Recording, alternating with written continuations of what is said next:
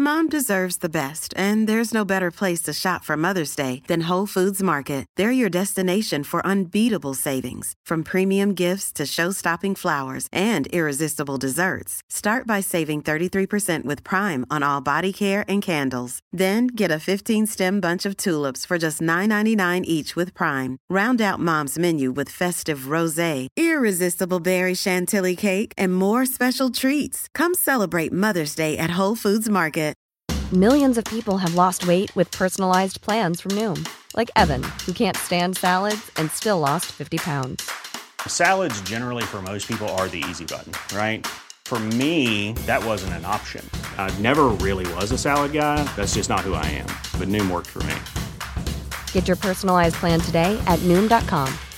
Real Noom user compensated to provide their story. In 4 weeks, the typical Noom user can expect to lose 1 to 2 pounds per week. Individual results may vary.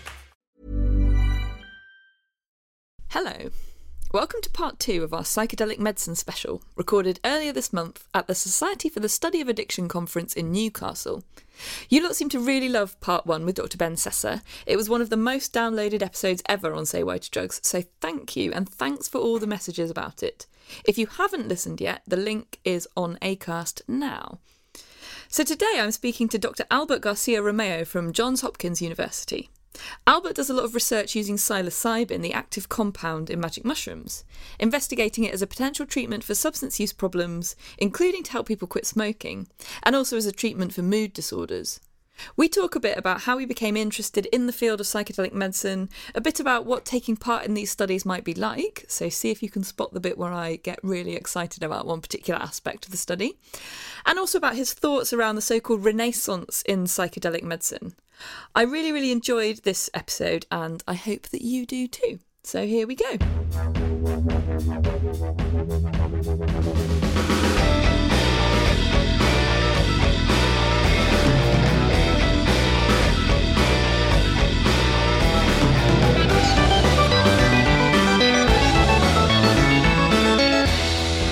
Say Why to Drugs with Dr. Susie Gage. So my name is Albert Garcia-Romeo. I am a psychologist, and I work at Johns Hopkins University School of Medicine in Baltimore, Maryland. I work with a group of pharmacologists, neuroscientists, and other psychiatrists and researchers there in the Department of Psychiatry and Behavioral Sciences. And we study a broad range of drugs and substances of abuse, one of our main areas of focus has been looking at the naturally occurring hallucinogen psilocybin. Since about 2000, our laboratory has been conducting human laboratory research with psilocybin, which is found in so-called magic mushrooms. And we've been administering it to a range of individuals, both healthy, normal volunteers, as well as special populations that we're trying to target for possible therapeutic applications. So what particularly got you interested in psilocybin? Well, the laboratory where I'm working has been doing this work for a very long time, so they actually started this first round of projects when I was still in high school. Dr. Griffiths, Roland Griffiths, who I'm working with, really initiated this work based on his own interests, and he's done work with lots of different kinds of drug classes, sedative hypnotics, and a lot of different things aside from hallucinogens. But my own interest really came from some time that I spent living in the West in the United States in Montana. I was working as a ranger, I guess, for the Forest Service during a time off during the summer in my undergraduate studies. And my whole life I'd spent in cities. I grew up in big cities, and I went to school in cities that were fairly densely populated my whole life. And when I went to Montana, it was very different. We were living in the mountains. We were living out of backpacks, and we were spending a lot of time in nature.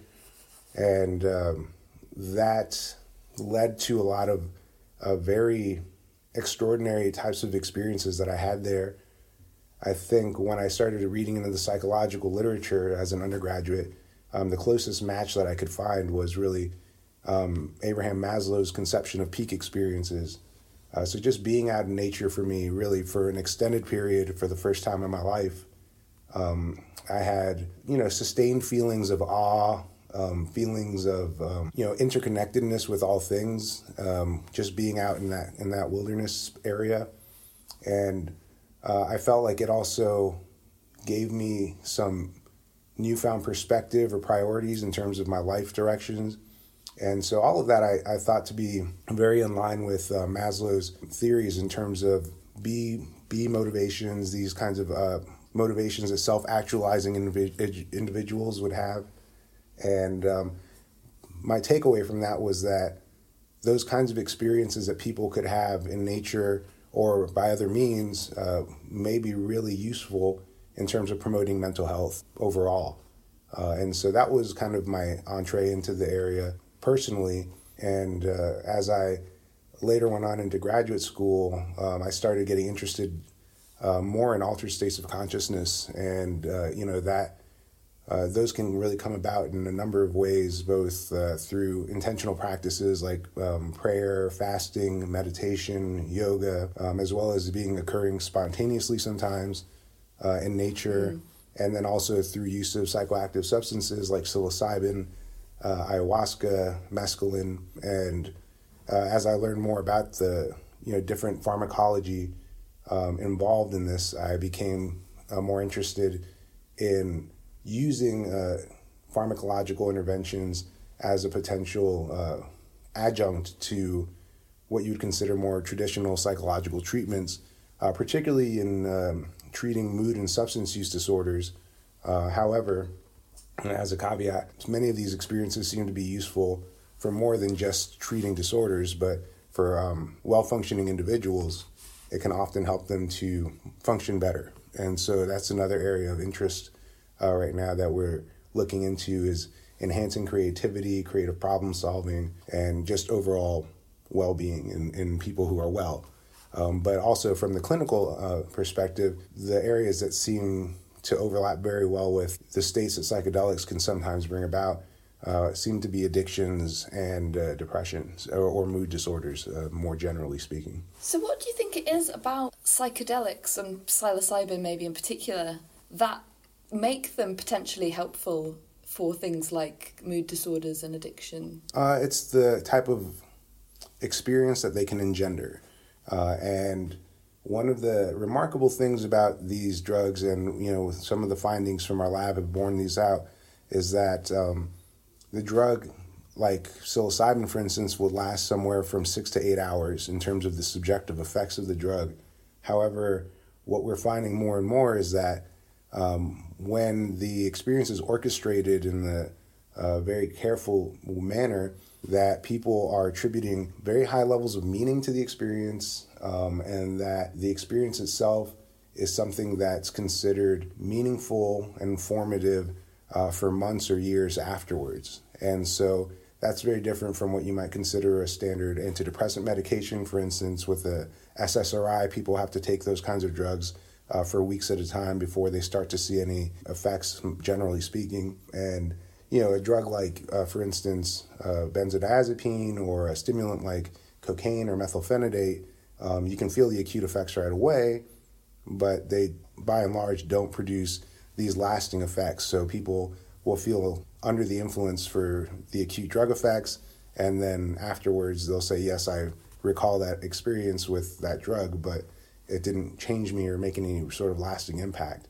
And so there's something about the serotonergic hallucinogens that function as agonists at the serotonin 2A receptor. So that includes drugs like LSD, psilocybin, as well as dimethyltryptamine, or DMT, which is found in ayahuasca, and mescaline, which is found in a couple of different cacti that are used by indigenous people in Central, North, and South America. But those drugs, for some reason, and it may be because of their serotonergic mechanism of action, seem to leave an imprint of meaningfulness in a way that most other drug classes are not able to do, at least from my understanding. How do you go about using these drugs in a sort of therapeutic situation? Thankfully, we're not reinventing the wheel here. And so this has been done for thousands of years in indigenous populations that use these drugs as parts of their sacred rituals. It's also been hypothesized that the sacred Eleusinian mysteries, which were part of ancient Greek life, were also using similar kind of drugs, although that's not been in any way conclusively proven.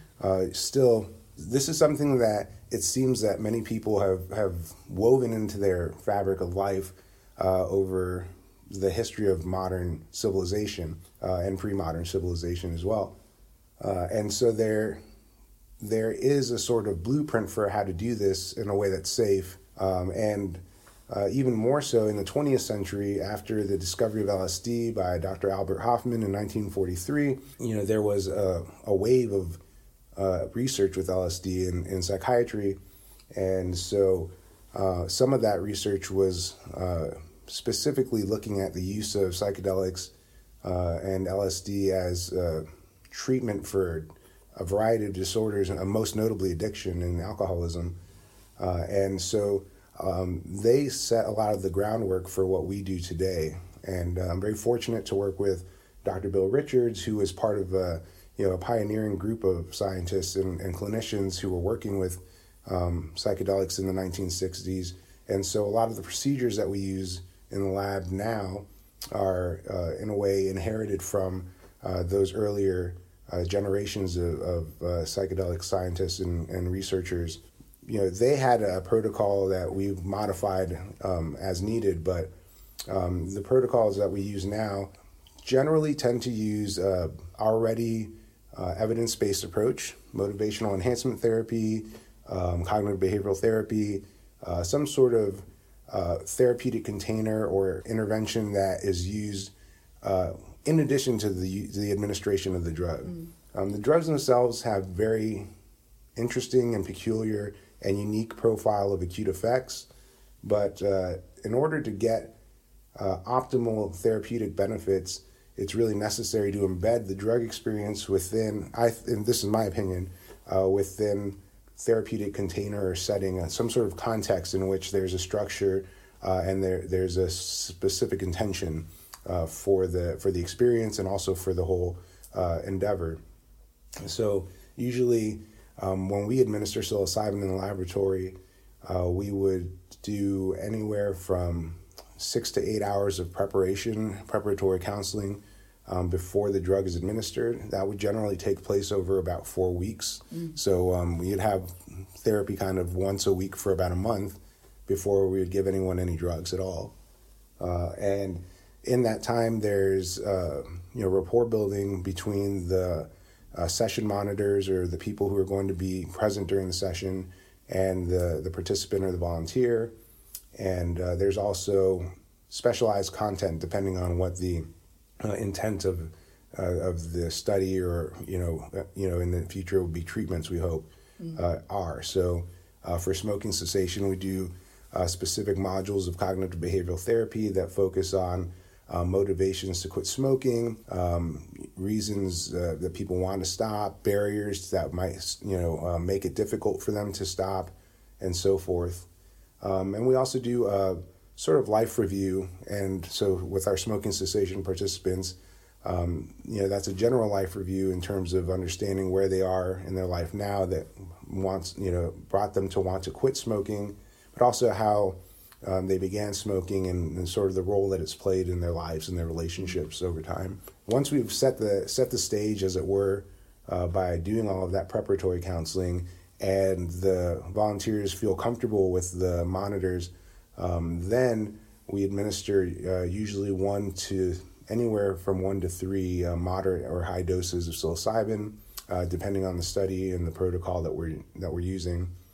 And those are typically interspersed with integration or aftercare meetings where we spend time looking at the content of the experience, trying to unpack that, and understand the way that it relates to their lives overall, as well as the way that it may have produced any sort of insight or changes in their attitudes or behaviors. and then, you know, building on those in a positive direction. So while people are actually intoxicated, does the sort of talking therapy carry on, or do they have their intoxication experience and then talk about it afterwards? So there are two schools, if you will, of psychedelic therapy that historically became eminent in the 1950s and 60s when this research was more commonplace. And one was more based on a Freudian psychoanalytic model in which small doses of psychedelics were administered. This was called the psycholytics psychotherapy. And the idea was that using small doses of these psychedelics, you would be able to do more profound and intensive talk therapy with patients or clients because their defense mechanisms would be somewhat incapacitated during the time of drug action. And you're seeing kind of a renewal of interest in this area, although from a different angle, not psychoanalytic per se, but in this kind of trend right now that's looking at microdosing, using very small doses of psychedelics to sort of alter one's daily life functioning. We are working from what we call a psychedelic model of psychotherapy.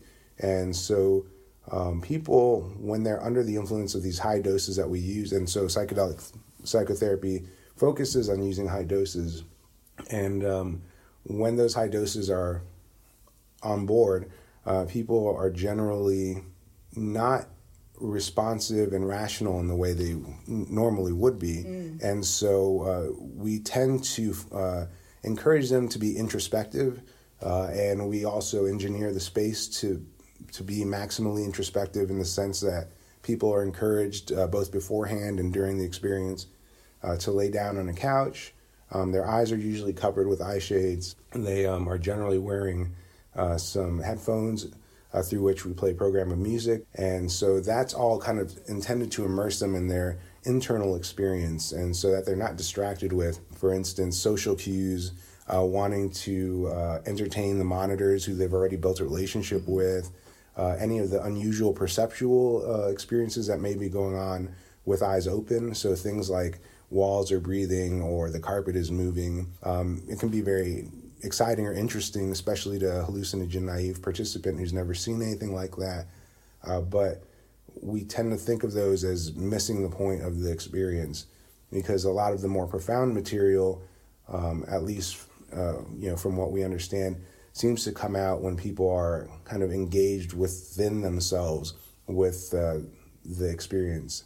And so I often say to people that we work with, sure, it's probably very exciting for you when it's happening, and you probably want to talk about it with someone that you're with, but it's kind of like talking through a really good movie. You end up missing parts of it that could be very important to the plot line. And so, you know, we kind of encourage people to watch the film in its entirety in a sort of immersive way, and then afterwards we try to dissect or unpack it as much as possible. That's such an interesting way of putting it. I love that. Just as a little aside, what kind of music do you play people? A lot of the music that we use was actually designed from a playlist by a music therapist named Helen Bonney, who was working with Bill Richards and others back in the 60s. And so a good deal of it, you know, it was programmed to kind of occur in stages where it follows the drug effects because the way that the drug works, the initial subjective effects begin maybe 30 to 60 minutes after ingestion, and they eventually kind of peak after 2 to 3 hours. And so the music is meant to be emotionally evocative in a way that follows those stages of drug effects. And a lot of it, when it was put together originally, was including choral music, Western classical music.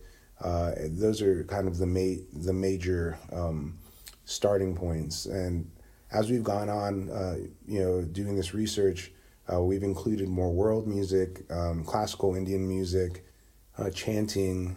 So we've started to bring in other elements, as well as sort of beginning to use experimental manipulations of the music to see the way that may or may not have effects on the way that people experience the drug.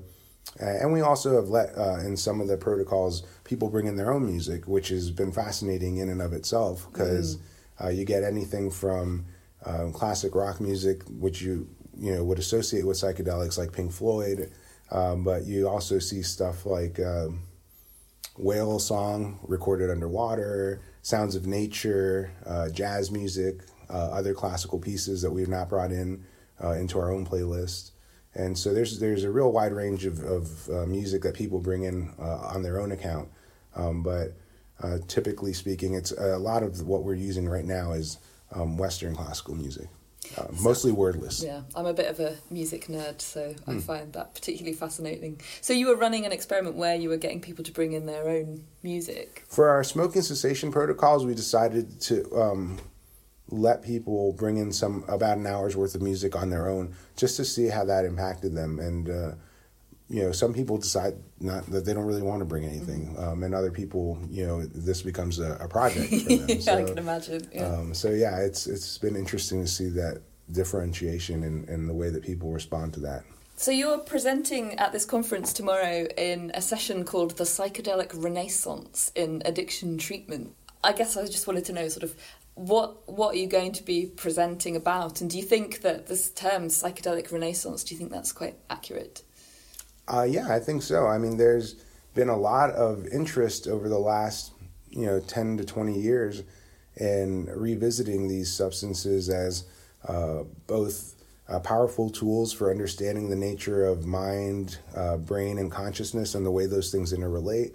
And at a more pragmatic level, as potential medications or therapeutic medications, basically therapeutics that we can sort of use within interventions to help people when they're having struggles with, a variety of different mental health issues. And so that spanned, as I said, at our laboratory, about 20 years or so. And over that period of time, there's just been more and more research and interest. The Franz Wallenweider and his laboratory in Zurich have also been working over roughly the same span of time and have produced a prodigious amount of research. And more recently, there have been people working at University of New Mexico, New York University, University of Alabama, Birmingham. Imperial College London is doing a tremendous amount of fascinating work, particularly focusing on the neural substrates of the psychedelic experience, but also now moving more towards some of the clinical applications. Charlie Grobe was working on this too early in the 2000s, looking at psilocybin and ayahuasca over at UCLA. So there's really just been an exponential increase of interest and proliferation of this research in the field over time. And that's despite significant hurdles to be able to conduct research with these substances. At least in the U.S., there needs to be approval from, the Drug Enforcement Administration, the DEA, the FDA, Food and Drug Administration. There also has to be, approvals from an institution like Johns Hopkins, which can be sometimes difficult to get just because there's risk involved, as with any research. But there's also cultural baggage, stigma around these drugs.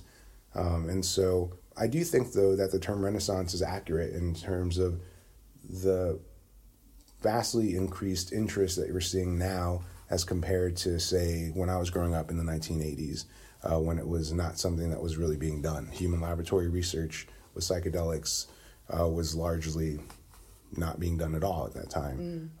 I imagine some people are really keen to take part because of the psychedelics, but do you find that some people are put off taking part because of this idea of having to take a psychedelic substance? Oh, yeah. I mean, some people will probably never know if this works for some people because they would never agree to do it, and that's fine.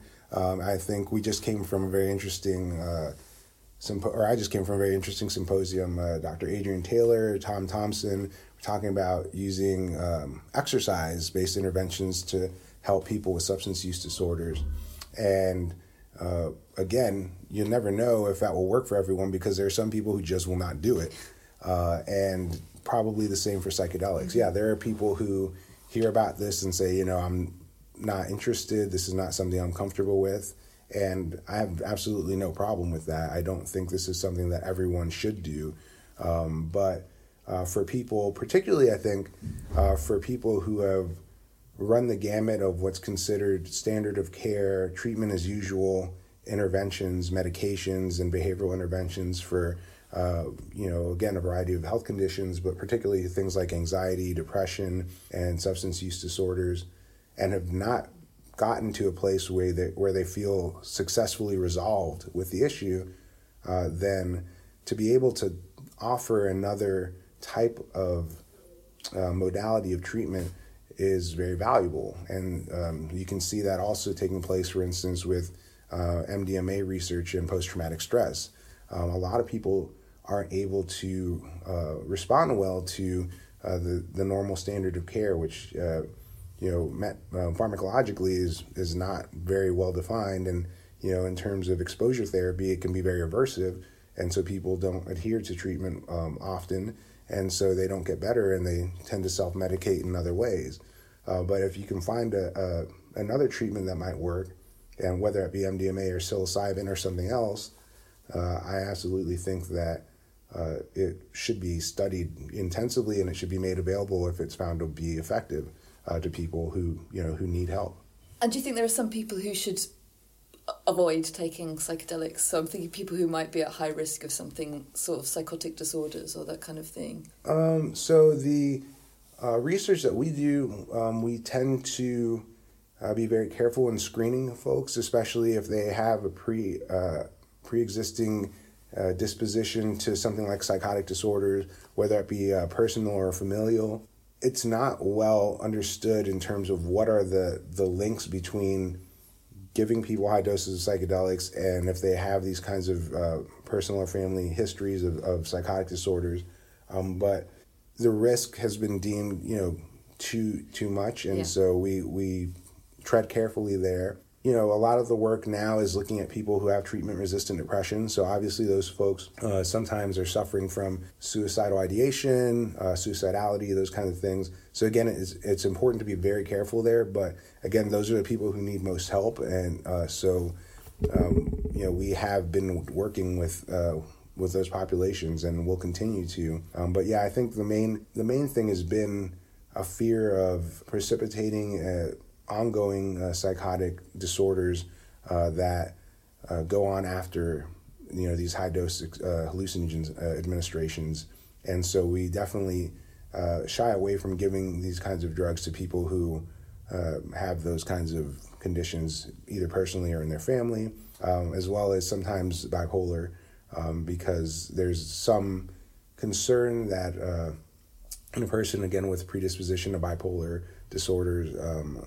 That could elicit a manic episode, although some newer research with ayahuasca has found that that's not necessarily a big concern, but it's still something that we're careful of. And people with personality disorders, which, that's something that's a shifting landscape in terms of, classification, but for what was considered DSM-4 TR personality disorders, those folks also we'd be careful in terms of administering psychedelics just because we'd be afraid to exacerbate the condition. So I guess before we wrap up, how far down this path towards getting to a point where we can really use these psychedelics as treatments are we? Sort of what stage are we at? Are we running trials? Are we testing these things? Like, where are we?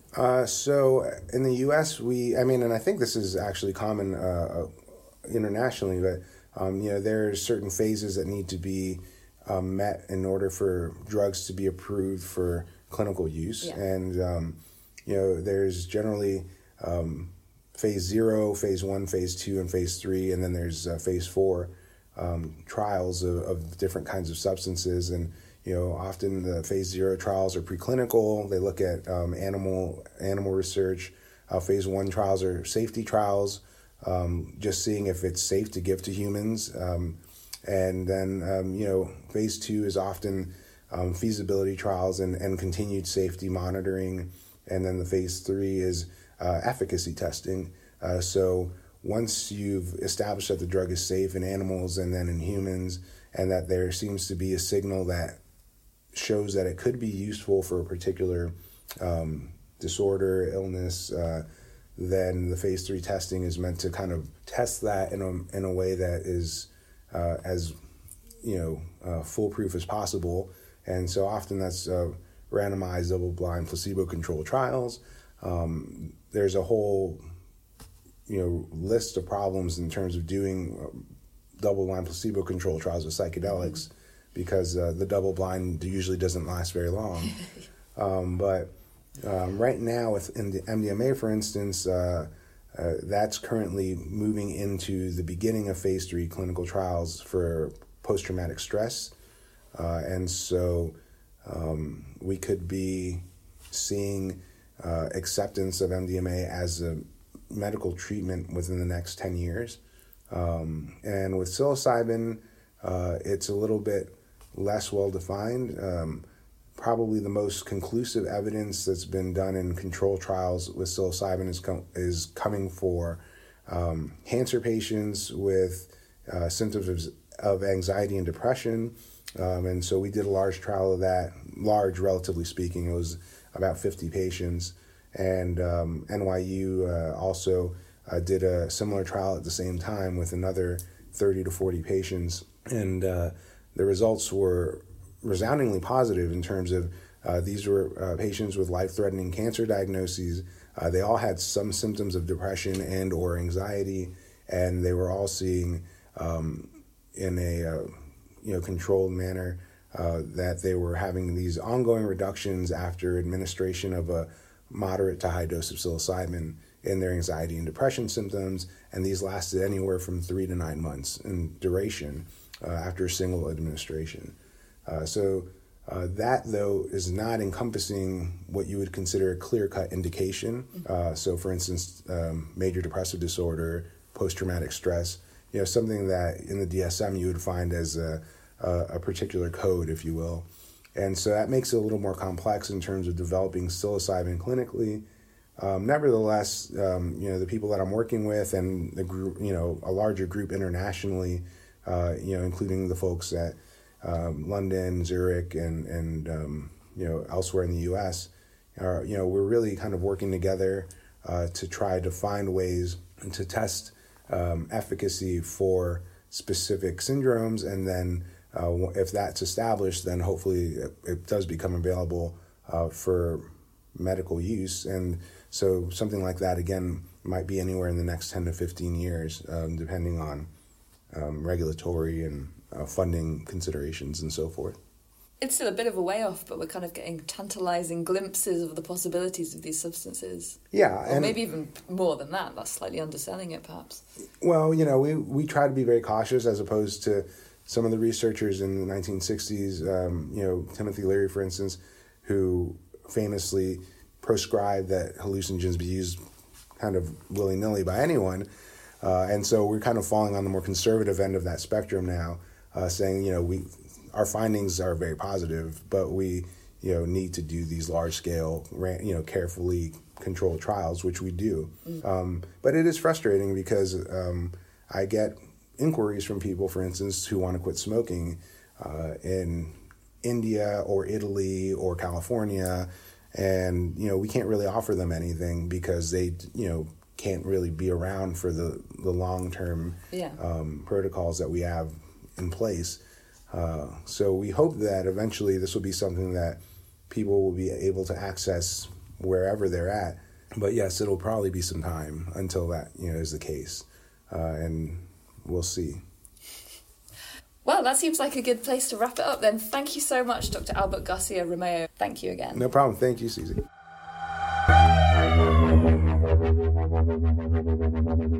And there we go. Thanks again to Albert for taking the time out of the conference to chat to me.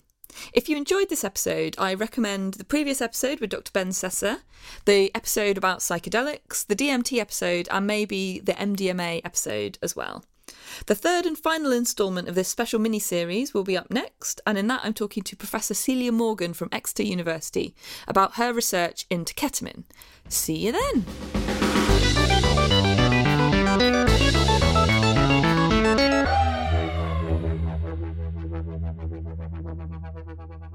You've been listening to Say Why to Drugs with me, Dr. Susie Gage. The music was by Jim Murray. The artwork was by @MyNameIsAd.